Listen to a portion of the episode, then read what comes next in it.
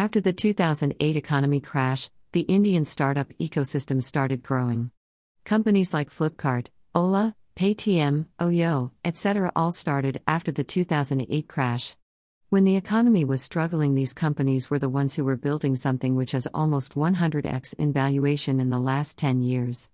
Startups is just another term for an innovative business, and entrepreneur is basically a businessman who is working on something innovative. Here are the steps to build your own startup. Photo by Mikael Blomqvist on Pexels.com. 1. Write a business plan. Every business needs a business plan to work.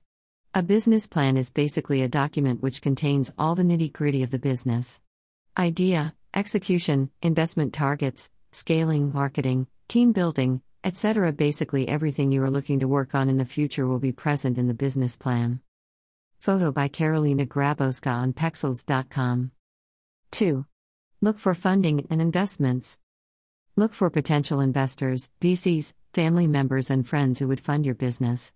If you are unable to convince someone to invest in your company, then bootstrap your business, which means put in your money to fund the business.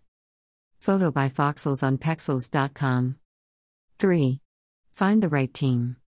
Having a good team is a very important part of the business. Look for intelligent and hardworking individuals who share the same vision as yours. When the startup is in a bad shape, then the team is the first thing to leave, and if the startup is booming, then your team will the last ones to leave. Photo by RODNAE Productions on Pexels.com. 4. Build appropriate infrastructure, physical slash digital. Get your company registered officially.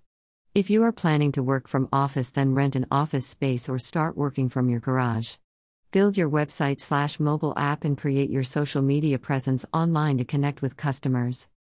Photo by Serpstat on Pexels.com. 5. Start your marketing campaigns. Every business needs marketing to generate sales. Marketing can be online, offline, or both. Different businesses have different needs.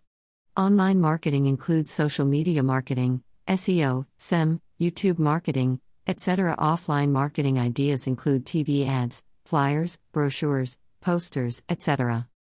Photo by Andrea Piacquadio on Pexels.com. 6. Connect with your customers. Sales is the integral part of a business. Every businessman knows the importance of generating good sales and revenue for their businesses. Calling clients, negotiating, closing deals, and providing post sales service are very important for brand loyalty.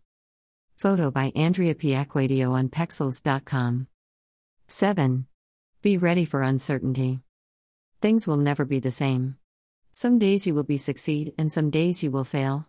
There can be months when you won't make a single sale, but you need to be ready for that and use the time to build your business and motivate your team. If you like the post, then a like and comment would make my day.